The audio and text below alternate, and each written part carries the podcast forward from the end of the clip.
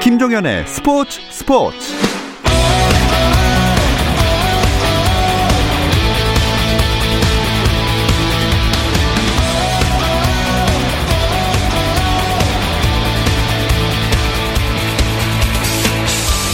스포츠가 있는 저녁 어떠신가요? 아나운서 김종현입니다. 오늘 하루 스포츠계를 돌아보는 스포츠 타임라인으로 김종현의 스포츠 스포츠 출발합니다.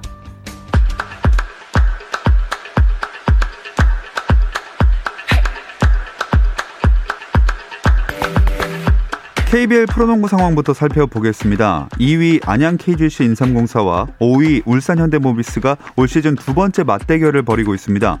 KGC는 최근 SK와의 원정 경기에서 승리하며 3연승에 성공했고 2연패 중이던 현대모비스는 최근 홈에서 삼성을 꺾고 연패에서 탈출한 데다 두 팀의 한 경기 차로 2위와 5위라서 치열한 순위 경쟁이 예상되는 승부입니다.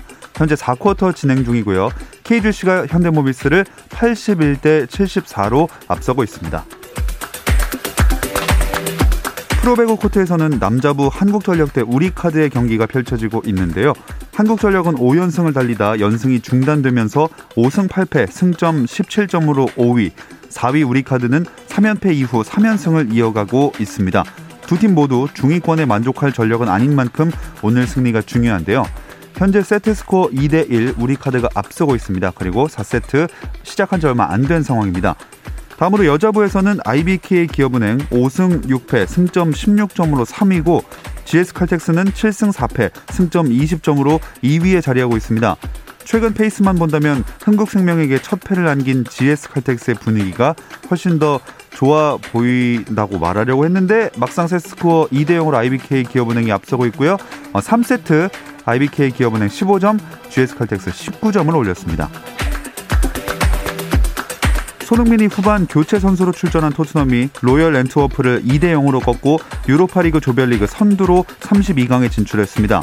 손흥민은 팀이 1대 0으로 앞선 후반 13분 해리 케인과 함께 교체 투입돼 몇 차례 강력한 슈팅을 날렸지만 시즌 14호 골이자 토트넘 통산 100호 골 달성은 다음 기회로 미뤘습니다. 프로야구 FA 최주환이 프로야구 SK 와이번스 유니폼을 입습니다. 이번 스토브리그에서 처음으로 원 소속팀이 아닌 다른 구단과 계약한 주인공이 됐는데요. SK는 최주환과 계약 기간 4년, 계약금 12억 원, 연봉 26억 원, 옵션 4억 원에 계약했다고 밝혔습니다. 이로써 지난 2006년부터 두산 베어스에서 뛴 최주환은 생애 첫 FA 자격을 얻은 뒤 SK의 새 둥지를 틀었습니다. KBO 리그 골든글러브 시상식에서 양의지가 포수 부문 황금 장갑을 다시 한번 손에 넣었습니다. 개인 통산 여섯 번째로 총 유효표 322표 중 320표를 획득해 99.4% 역대 최고 득표율을 기록했습니다. 다승과 승률 부문 2관왕에 오른 알칸타라가 투수 골든글러브를 메이저리그 진출을 노리는 김하성이 유격수 부문에서 외야수는 정규 시즌 MVP 멜 로아스 주니어와 함께 김현수와 이정후도 수상자가 됐습니다. 외야수로 다섯 차례 골든글러브를 받은 최형우는 지명 타자로는 처음으로 골든글러브를 받았고 3년차 일루수 강백호는 처음으로 2006년 프로에 입문한 3루수 황재균도 첫 골든글러브를 손에 넣었습니다. 유승민 대한탁구협회 회장이 한국 탁구 최고의 레전드 선배들과 함께 새 임기를 시작합니다. 대한탁구협회는 제25대 회장으로 당선된 유 회장이 새 집행부 주요 인사 3명을 내정했다고 밝혔는데요. 김택수 미래에셋 대우 감독을 전무이사로 현정화 한국 마사회 감독과 유남규 삼성생명 감독을 각각 부회장으로 내정했습니다.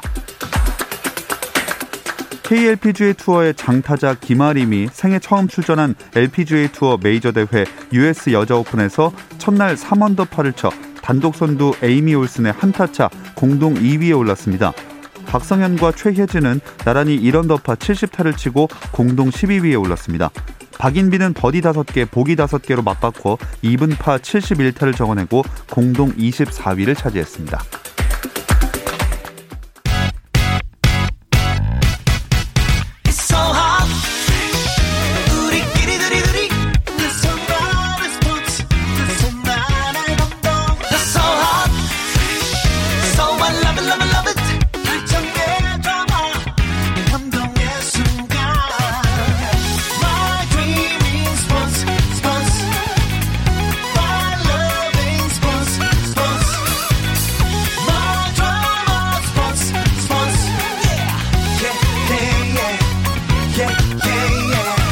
김종현의 스포츠 스포츠.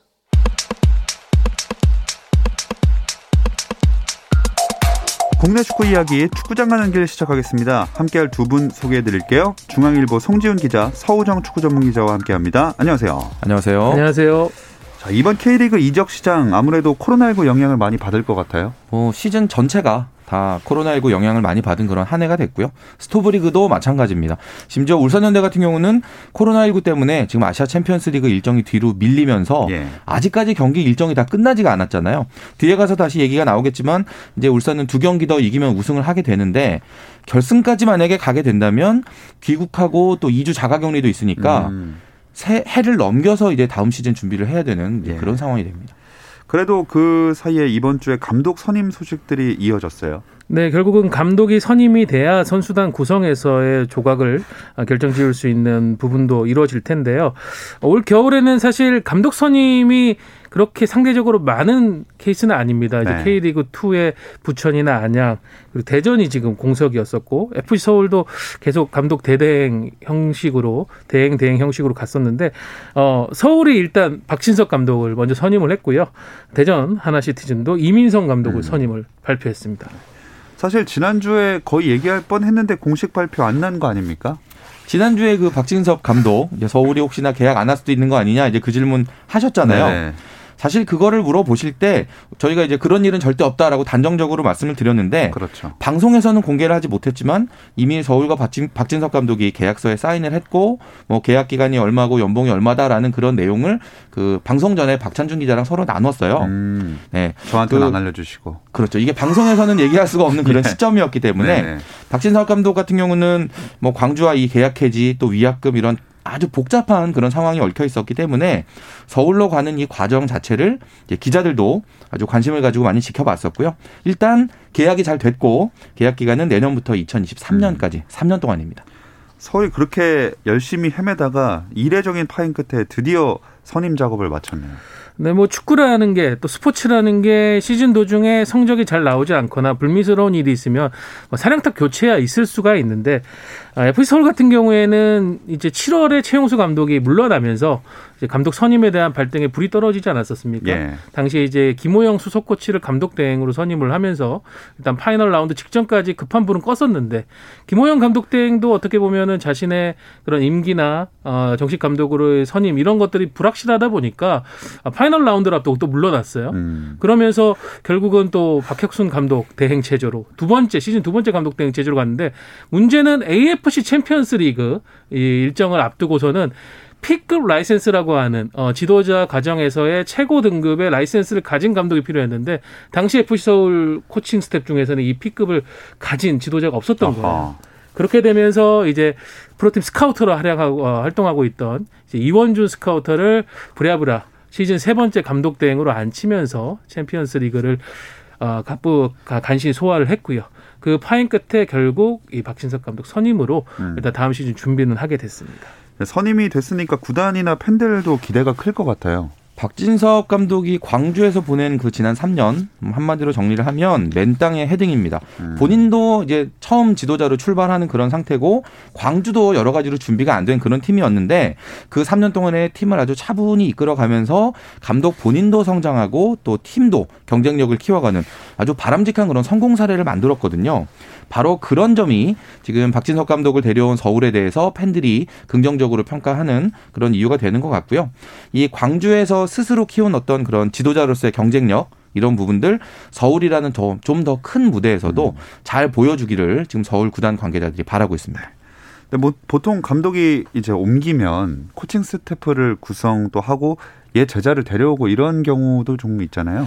그렇죠. 뭐 코칭 스태프는 저희 국내에서 사단이라는 표현을 많이 쓰는데 어, 박진섭 감독이 광주 시절 좋은 결과물을 냈던 코치들을 얼마나 데려갈 것인가 뭐 그거에 대한 관심들도 있었는데 일단 영혼의 파트너라고 할 수 있는 선수 시절부터 동고동락했던 예, 유경열 수석 코치는 서울로 아마 이동을 하는 음. 것으로 지금 알려져 있는데 어, 서울도 사실은 올 시즌 절반 가까이를 같이 고생을 했던 코치진들이 있어요. 이 코치진들도 어느 정도 서울이 또 예우는 해줘야 되는 상황이기 때문에 너무 많은 수의 코치진의 합류보다는 아마 유경렬 수석 코치 합류 정도로 마무리가 될 것 같고요.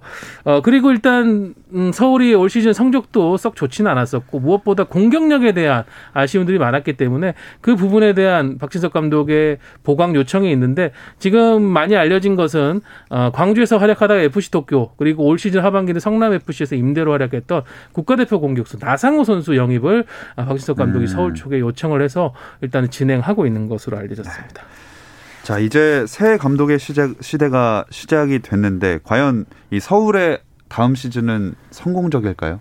일단 광주에서 보낸 3년 이제 그것만으로 평가를 할 때는 박진석 감독이 서울이라는 더 큰 무대에서 뭔가 새롭게 도전하는 게 기대가 많이 됩니다. 하지만 팀 분위기라든지 뭐 쓰는 돈이나 선수단 분위기 같은 이런 것들이 광주와는 또 서울이 완전히 다른 팀이기 때문에 네. 박진석 감독이 이런 분위기를 제대로 장악을 하지 못하면 좀 혼란이 더 이어질 수도 있다라는 이제 그런 분석도 있거든요. 최근 몇 년 동안 서울에서는 황선홍, 이을용, 최용수 이런 굵직한 지도자들이 기대했던 것만큼 지도력을 보여주지 못하고 결국은 중도에 물러났는데 과연 박진석 감독은 이 어려운 역할을 제대로 할 수 있을까? 저를 포함해서 사실 기자들도 상당히 궁금해하는 부분입니다. 네. 근데 그나저나 다음 시즌부터 기성용 선수 제대로 이제 뛸 수 있는 거 아닙니까? 네, 기성용 선수가 뭐 많은 좀 어려움 속에서 다시 옛 소속팀이었던 FC 서울 유니폼을 입은 뒤로 이제 많은 팬들이 빠르게 또 활약해주지 않을까 이런 기대를 했는데 사실은 이제 발목 부상을 안고 또 왔었고요. 어, 리그 경기 소화하던 도중에 이제 근육 부상도 또 입으면서 어, 기성용 선수가 리그에서는 많은 활약을 해주지 못했습니다. 그래서 FC 서울도 일단 챔피언스 리그의 기성용 선수를 이제 동반하지 않으면서 국내에서의 치료와 재활 쪽에 좀 더 집중할 수 있게 배려를 해줬고요. 이런 것들 결국은 2021 시즌의 기성용은 좀 FC 서울의 중추 역할을 해야 된다. 음. 아, 그리고 부상이 적은 모습으로 좀 본인의 그런 기량을 발휘해 줘야 된다라는 그런 구단의 바람이 있었던 것 같아요. 그래서 박진석 감독과 또 이 기성용 선수, 기성용 선수 중원 사령관으로서 박진석 감독 축구를 또 잘 구현해 내야 되겠습니다. 네. 어, 근데 박진섭 감독을 떠나보낸 광주는 여러모로 좀 힘든 시기를 보내고 있습니다. 성적은 사실 좋았죠. 올 시즌에 파이널 라운드 A 그룹에 들면서 창단 이후 최고의 성적을 냈는데 마무리가 참 좋지가 않아요. 일단 결과적으로 계약 기간이 1년 남아 있었던 박진섭 감독을 지키지 못했다는 점, 그리고 또 외국인 포함해서 아마 핵심 멤버들이 지금 줄줄이 이번 겨울에 떠날 것 같고요. 네. 또 중심을 잡아줄 새 감독 영입은 아직까지 지지부진한데 그 와중에 지금 기영옥 전 단장 또 현 사무국장 그리고 구단 몇몇 직원들까지 뭐 횡령이나 배임 이런 좀 안 좋은 단어들로 얽히는 이제 그런 일로 수사를 받고 있는 이런 상황입니다. 실질적으로 지금 선수단 그리고 프런트 양쪽에 지금 업무 프로세스가 다 마비가 된 이런 상태인데 이런 상황이 언제까지 이어질지 지금 알 수가 없는 그런 상태고요. 음. 일단 구단이 다음 주말쯤 해서 이 구단 운영의 혁신 방안을 이제 정해서 발표를 하겠다 이렇게 얘기를 하고 그에 앞서서 아마 새 감독의 윤곽도 드러날 것 같은데 이런 노력들이 어느 정도 효과를 볼지 아직까지는 좀 판단하기가 어려운 네. 시점입니다. 자, 그 중에 이제 기영옥 씨는 이제 부산 아이파크 대표이사인데 이 업무 수행하는 데는 지금 문제가 없는 건가요? 네, 11월 이제 중순이었죠. 기영욱 대표이사를 부산 아이파크에서 선임을 하면서 사실은 많은 기대를 가졌었어요. 광주 FC에서도 성공적인 어떤 팀 성적 그리고 전용 구장을 이제 닦는 초석도 나왔었고 여러모로 기대를 걸었는데 지금 그런 횡령 부분에 대한 조사를 이제 받고 있습니다. 조사를 받고 있기 때문에 이 조사에 대한 내용에 따라 가지고 거치가 좀 결정이 날 것 같아요. 현재로서는 거치에 대해서 어뭐 왈가왈부할 수 있는 지금 음. 상황은 아니지만은 만일 그 조사 내용이 좀 더 안 좋은 쪽으로 어, 밝혀진다고 한다면은 뭐 저진 사임이든 혹은 또 부산 아이파크 쪽에서 어떤 선택을 통해서 대표이사 수행을 할 수도 없는 음. 수행할 수 없는 그런 상황도 어, 고려해 봐야 되겠습니다. 자, 그리고 또 다른 팀 대전 이민성 감독 영입은 어떻게 보시나요? 대전은 이제 시민구단에서 기업형 구단으로 전환을 한 이제 그런 케이스인데 사실 황선홍 감독을 초대 사령탑으로 선임을 했고 아주 파격적인 투자를 하면서 기대를 많이 모았죠. 그런데 첫 시즌 성적표는 좀 뭔가 우리가 원했던 것 수준에 미치지 못했다라는 그런 평가고요. 대전의 2020년은 일단 다른 팀과의 경쟁보다도 제가 보기에는 팀 내부의 경쟁이 너무 치열했던. 그러니까. 이게 좋게 말하면 경쟁인데 뭔가 분열로 표현할 수 있는 정도의 그런 좀 안타, 안 좋은 일들이 많았었는데 그동안 올 시즌 진행하는 과정에서 이 대전과 관련해서 이랬다더라 저랬다더라 이런 카더라 통신이 정말 많이 나왔었어요. 구단 내부의 어떤 이야기들이 자꾸 밖으로 흘러나오는 게 절대로 좋은 게 아닌데 이런 과정들이 너무 많았고 지금 새 감독 선임하는 과정에도 루머가 정말 많았거든요. 네. 이민성 감독이 좀 뜻을 제대로 펼칠 수 있게 시간과 기회를 충분히 줬으면 좋겠다. 음. 저는 이제 그 부분을 좀 강조하고 싶습니다. 네. 사실 가장 눈길을 모았던 소식은 아마 이걸 것 같아요. 이영표 전 KBS 해설위원의 강원행인데 이 뒷이야기는 일단 잠시 쉬었다 와서 알아보도록 하겠습니다.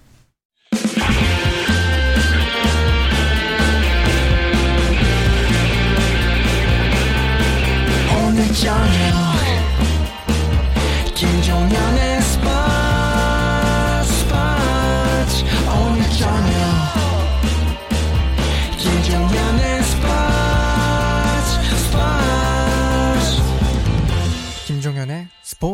스포츠 금요일 밤의 축구 이야기 축구장 가는 길 듣고 계시고요. 서우정 축구 전문 기자 중앙일보 송지훈 기자와 함께하고 있습니다.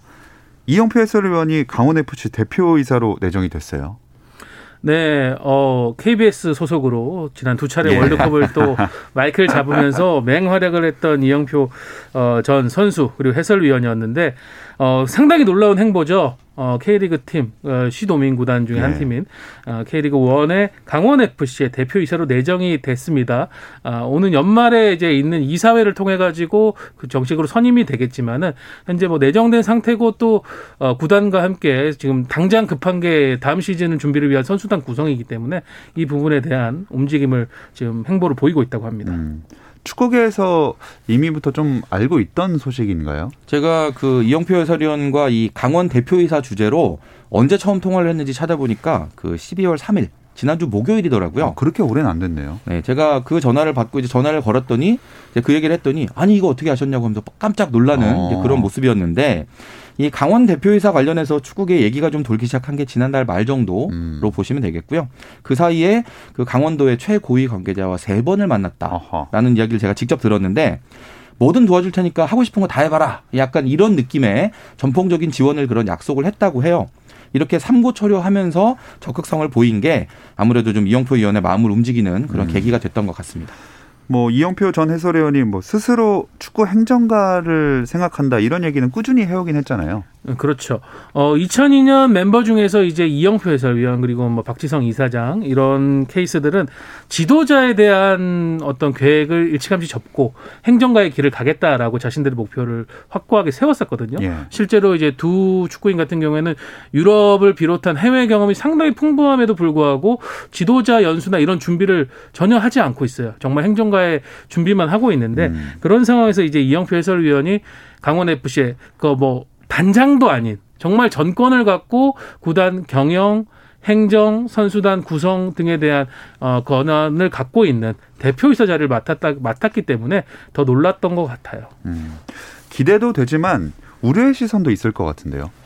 이영표 해설위원 본인의 얘기를 들어보면 이제 내가 밴쿠버로 가서 이제 선수 말년을 보낸 게 단순히 뭐 영어를 배우고 뭐 이런 차원이 아니었다. 음. 그때부터 이미 행정가가 되기 위해서 미국 프로 스포츠를 경험하고 싶어서 갔다라고 얘기를 하는데 이렇게 오랫동안 행정가를 꿈꾸고 또 준비를 했어도 사실 실제로 구단 행정 일을 해본 경험이 없잖아요. 네. 네. 특히나 이제 서우정 기자도 지적을 했지만 대표이사라는 자리는 정말 모든 것 가장 중요한 것 큰 그림을 그리는 그런 결정을 내리는 자리이기 때문에 아직 해본 적이 없는 이영표 해설위원이 과연 얼마만큼의 퍼포먼스를 보여줄 수 있느냐. 이거는 사실 지금은 섣불리 얘기하기는 어려운 부분일 수 음, 있겠습니다. 음, 네. 또 강원 지휘봉 잡고 있는 김병수 감독과 호흡도 중요하잖아요. 네, 김병수 감독이 이제 2018년 시즌 중에 강원 지휘봉을 잡아가지고 지난 시즌에는 이제 병수볼 돌풍을 일으키면서 어, K리그에서 보기 힘들었던 굉장히 섬세한 기술 축구를 바탕으로 큰 인기를 모았었는데 올 시즌은 이제 파이널 A 그러니까 상위 그룹으로 가는데 실패하면서 좀 아쉬운 결과를 낳았죠. 그래서 김병수 감독도 다음 시즌에는 뭔가 더 좋은 성과를 내기 위한 명예 회복을 위한 시즌을 준비하고 있는데 이제 또 다른 경기인 출신, 축구인 출신 후배라고 할 후배 후배죠. 어, 나이로 봐도 경력으로 봐도 후배인 이제 이영표 대표이사와 호흡을 맞춰야 되는데 어, 뭐 다행이라고 하는 점은 이제 공통 분모들이 있습니다. 어, 김병수 감독도 이영표 대표이사 내정된 대표이사도 강원도 홍천 출신이에요. 음. 같은 또 고향 출신이고 예, 강원도를 위한 강원 FC를 위해서 우리가 강원 축구인으로서 한번 또 힘을 모아보자 이런 공감대가 있어서 어, 내정된 이후에 빠르게 또 연락을 주고 받으면서 선수단 구성에 뜻을 모으고 있다고 합니다. 두 분이 아마 여러 대표이사들을 그동안 축구 이 현장에서 봐 오셨을 텐데 대표이사 이영표에게 바라는 점이 있다면요. 저는 이 이영표 의원이 대표이사직을 이제 제의를 받고 또 고민을 하고 수락하는 그 과정을 이제 계속 이제 통화를 여러 번 하면서 지켜봐 왔기 때문에 제가 바라는 점보다는 그 이영표 대표이사 내정자가 이제 어떤 식으로 하고 싶어 하는가를 아, 이제 소개해 주는 게 저는 좀 의미가 더 있을 것 같은데요. 그 이영표 대표이사 내정자가 가장 중요하게 생각하는 건 이제 이거예요. 깨끗하게 운영을 해서 아 이영표가 하는 거는 뭔가 믿을만하다라는 신뢰를 먼저 주겠다. 음, 네. 그 부분을 가장 중요하게 이제 언급을 했고 그리고 그 다음으로는 이제 앞에서 우리가 좀 우려를 했던 이 행정과 경험이 없는데 과연 잘할 수 있을까라는 이 부분에 대한 이제 이야기인데 대표이사로 활동을 하면서 어쩔 수 없이 이제 시행착오를 할 수밖에 없을 텐데 그 과정에서 빨리 극복할 수 있게 최대한 많은 축구인들의 이야기를 듣겠다. 음, 귀를 열어놓고 행정을 하겠다라는 그 두 가지를 저에게 약속을 했습니다. 네. 어, 저는 이제 경기, 그러니까 축구인 선수 출신의 이제 대표이사들이 지금 K리그에서 많은 활동들을 하고 있거든요. 예. 근데 이분들이 이제 처음에 왔을 때는 이제 많은 청사진들을 펼치지만은 결국에는 본인이 가장 익숙하고 가장 손쉽게 될 수 있는 어 경기력적인 측면 이런 부분에 너무 집착을 하다 보니까 다른 어떤 구단의 운영, 경영, 행정 이런 부분이 좀 소홀해지는 감이 음, 있습니다. 네. 아, 이영표 대표이사 같은 경우에는 유럽, 미주 정말 많은 곳에서 풍부한 경험을 쌓고 왔고 그곳에 펼쳐지는 선진적인 어떤 축구의 마케팅, 행정 이런 것들도 직접 체득을 했거든요. 그런 것들을 K리그에서 좀 보여주면서 새로운 기준을 한번 만들어 준다면은 음. 한국 축구에 큰 힘이 될 것 같습니다. 네, 한 단계 더 발전하게 될 수 있을지 기대를 해 보겠습니다. 다음은 은퇴 소식인데요. 정조국 선수가 은퇴 기자회견을 가졌더라고요. 네, 그저께 네, 축구회관에서 은퇴식을 열었는데요. 올 시즌을 끝으로 해서 이제 18년간의 프로 선수 생활을 마감한다. 라는 이제 그런 이야기 그리고 이제 그 소감과 앞으로 어떻게 할 것인지 그런 계획을 함께 밝히는 그런 자리를 만들었습니다. 음, 정조국 선수가 2003년에 데뷔를 했더라고요. 네, 대신고 졸업 후에 이제 10대의 나이로 2003년 안양 LG 현재 이제 FC 서울에 입단을 하면서 프로 생활을 시작했는데 첫 해 정말 센세이션을 했죠. 32경기 출전해서 12골 그리고 두 개의 도움을 올리면서 신인상을 수상했고 어 당시 이제 2000년 한일 월드컵 이후 대표팀을 은퇴한 황선홍 어, 전 감독의 어떤 후계자 예. 중에 한 명으로 상당히 기대를 많이 모았었습니다. 그리고 2022년, 2022년까지 K리그에서 총 17시즌을 뛰면서 개인 통산 392경기에 출전해서 121골. 어, 뭐 대단한 골잡이였죠. 이런 활약도 했고 중도에 또 프랑스 무대에 가서 유럽에서도 경험을 쌓고 왔고. 그래서 정조국 이제 전 선수죠. 전 선수는 목표가 확고하더라고요. 지도자에 대한 꿈. 어허. 예, 앞서 얘기 드린 뭐 이제 이영표 선배와는 좀 다르게 지도자에 대한 확고한 꿈이 있는데 그 길을 한 단계 한 단계 차곡차곡 밟아가겠다라는 목표를 밝혔습니다. 아, 지도자로서의 모습도 기대가 되는데요. 그 선수로는 못 가봤던 월드컵 본선을 내가 지도자로 가고 싶다. 이제 이 아. 얘기를 은퇴 기자에게서는 했는데 뭔가 좀 마음이 뭉클해지는 그런 느낌이 있었어요. 네. 선수 시절에 겪었던 그런 여러 가지 경험들 또 잘 정리를 하고 연구를 해서 좀 후배들에게 효과적으로 전달하는 음. 그런 지도자가 됐으면 좋겠고 정조국 선수가 정말 타고난 인성이 진짜 대단한 정말 좋은 선수거든요. 아. 네. 아마도 제가 생각하기에는 선수들이 아주 잘 따르는 코치로 그리고 아. 나중에는 감독으로 점점 성장할 것 같습니다. 덕장 정조국 기대해 보겠습니다. 어, 아시아 축구연맹 챔피언스리그 얘기도 해볼까요? 네, 이제 서서히 끝을 향해 가고 있는데요. 어, 올해 뭐 많이들 아시겠지만 코로나 영향으로 인해 가지고 AF 챔피언스 리그가 11월부터 카타르에 모여서 지금 동아시아 리그가 진행이 되고 있습니다. 반가운 소식은 이제 K리그 울산 현대가 8년 만에 에, 챔피언스 리그 4강에 다시 진출을 했는데요. 어, 정말 이 대단한 기세인 게 아, 울산이 조별리그 1차전까지만 이제 치르고 나서 이제 카타르에 가서 조별리그 나머지 다섯 경기 그리고 이제 knockout stage 토너먼트라고 하는 16강, 8강전 7경기를 치렀는데 그 7경기에서 모두 두 골 이상을 넣었어요. 어, 이게 지금 챔피언스 리그 역 AF 챔피언스 리그 역사상 최초의 네. 예, 기록이라고 해요. 그 정도로 엄청난 공격력, 두터 스쿼드를 바탕으로 4강 진출에 성공을 했고요. 조금 아쉬운 점은 저희가 이제 4강에서 K리그 팀 간의 대결을 기대를 했고 예. 수원 삼성 블루윙즈가 이제 비셀고벨 좀 꺾고 올라와 주길 바랬는데 치열한 혈투를 펼쳤습니다. 예, 승부차기 가는 혈투. 특히 수원 같은 경우 전반에 한 명이 퇴장을 당하면서 수적 열세까지 있었는데 음. 그 승부를 잘했는데 아쉽게 승부차기 끝에 패하면서 수원의 도전은 8강에서 마무리 짓게 됐습니다. 네. 자, 울산의 8강전 상대가 베이징 고원인데 그럼 김민재 선수가 뛰는 그 팀 아닙니까? 네. 울산의 창 주니어 선수와 베이징의 방패 김민재 선수가 맞부딪히면 과연 어떻게 되느냐 이게 참 궁금한 그런 경기였는데 울산과 주니어 선수의 승리로 끝났습니다. 주니어 선수가 이 김민재 선수의 핸드볼 파울로 얻은 페널티킥을 성공시키면서 선제골을 넣었고 그 뒤로 이제 한 골을 더 추가하면서 이 우리가 비가 오나 눈이 오나 바람이 부나 골이 는다고 해서 붙여진 별명 골무원 예. 네, 참 꾸준한 예, 골에 출근하는 그런 모습 그렇죠. 보여줬고요. 이제 울산이 수원을 꺾고 올라온 비셀고베와 결승 진출을 놓고 맞대결을 하게 되는데 뭐 앞에서 서우정 기자 얘기했지만 울산 기세 정말 대단합니다. 울산 우승 갑니까? 아, 저는 결승 진출이 상당히 좀 자신 있게 믿음을 오. 갖고 봐도 될 것 같은 게 네. 일단 수원이 도와줬어요. 어, 고베와 이제 비셀 고베와 승부차기까지 가는 접전을 하면서 고베의 체력을 상당히 또 수원이 뺏어줬거든요. 예. 울산은 반대로 지금 스쿼드 면에서는 어, 지금 챔피언스리그 참가한 팀 중 가장 두터운 팀이에요. 음. 근데 이번 대회는 또 코로나 영향으로 해서 다섯 명의 선수를 교체 투입을 할 수 있습니다. 이런 변화를 잘 활용하고 있는 게 울산인데 결국은 체력전 그리고 스쿼드의 면면 물론 고베에는 이니에스타나 베르마엘렌 같은 세계적인 선수들이 있지만은 뭔가 팀의 힘으로써 울산이 한번 고베를 눌러주고 아, 다시 한번 결승에 올라서 우승에 도전할 수 있지 않을까 저는 그런 믿음을 갖고 있습니다. 자, 근데 이근호 선수가 8년 전 우승할 때도 울산 소속이었다면서요. 2012년에 이제 예. 울산이 이제 우승을 아시아 챔피언스리그 정상에 올랐었는데 그때 10승 2무 무패로 우- 우승을 했거든요.